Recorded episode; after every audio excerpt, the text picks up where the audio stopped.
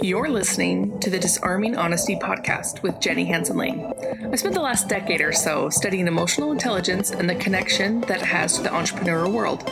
Join us on this journey as we use every day as our teacher, as we pursue our highest vision of ourselves. The show is dedicated to vulnerability and mindset as we explore the necessary paradigm shifts it takes to change our lives and pivot into profiting from our passions. No more playing small with our dreams. Let's go. Hey, my friends, thank you for pressing play on this episode. We're doing a follow up from yesterday in terms of proof of concept for digital marketing. And one of the reasons why this is a big topic in online marketing is sometimes people take a product to the market without it being validated. And I think that this is really interesting to find the balance of how do I achieve proof of concept and how do I do a beta run? And I think that it comes down to kind of a moral compass where you are deciding um, if you believe that your idea is feasible and gets the results enough to charge. And so when we talk about proof of concept in marketing and offers, it's kind of the same thing. Like, can this idea become real? And some people are able to get results for themselves and then they set up a program and they sell it and they're not able to achieve the same results for their customers. And that's a really important job to, for them to go in and figure out the plan of execution and the holes in it and maybe what's changed in the ecosystem from their results to helping you get results.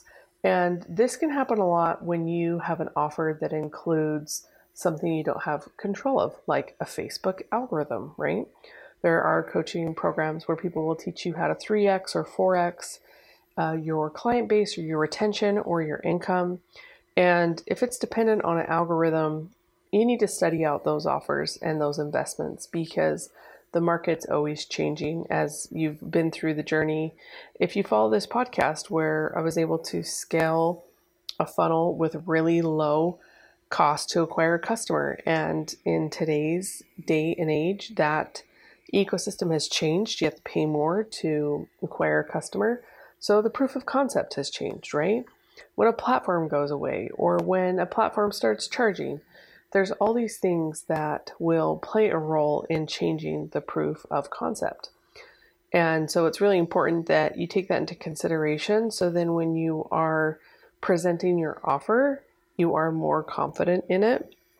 I also think you'll learn a lot when you take proof of concept to market.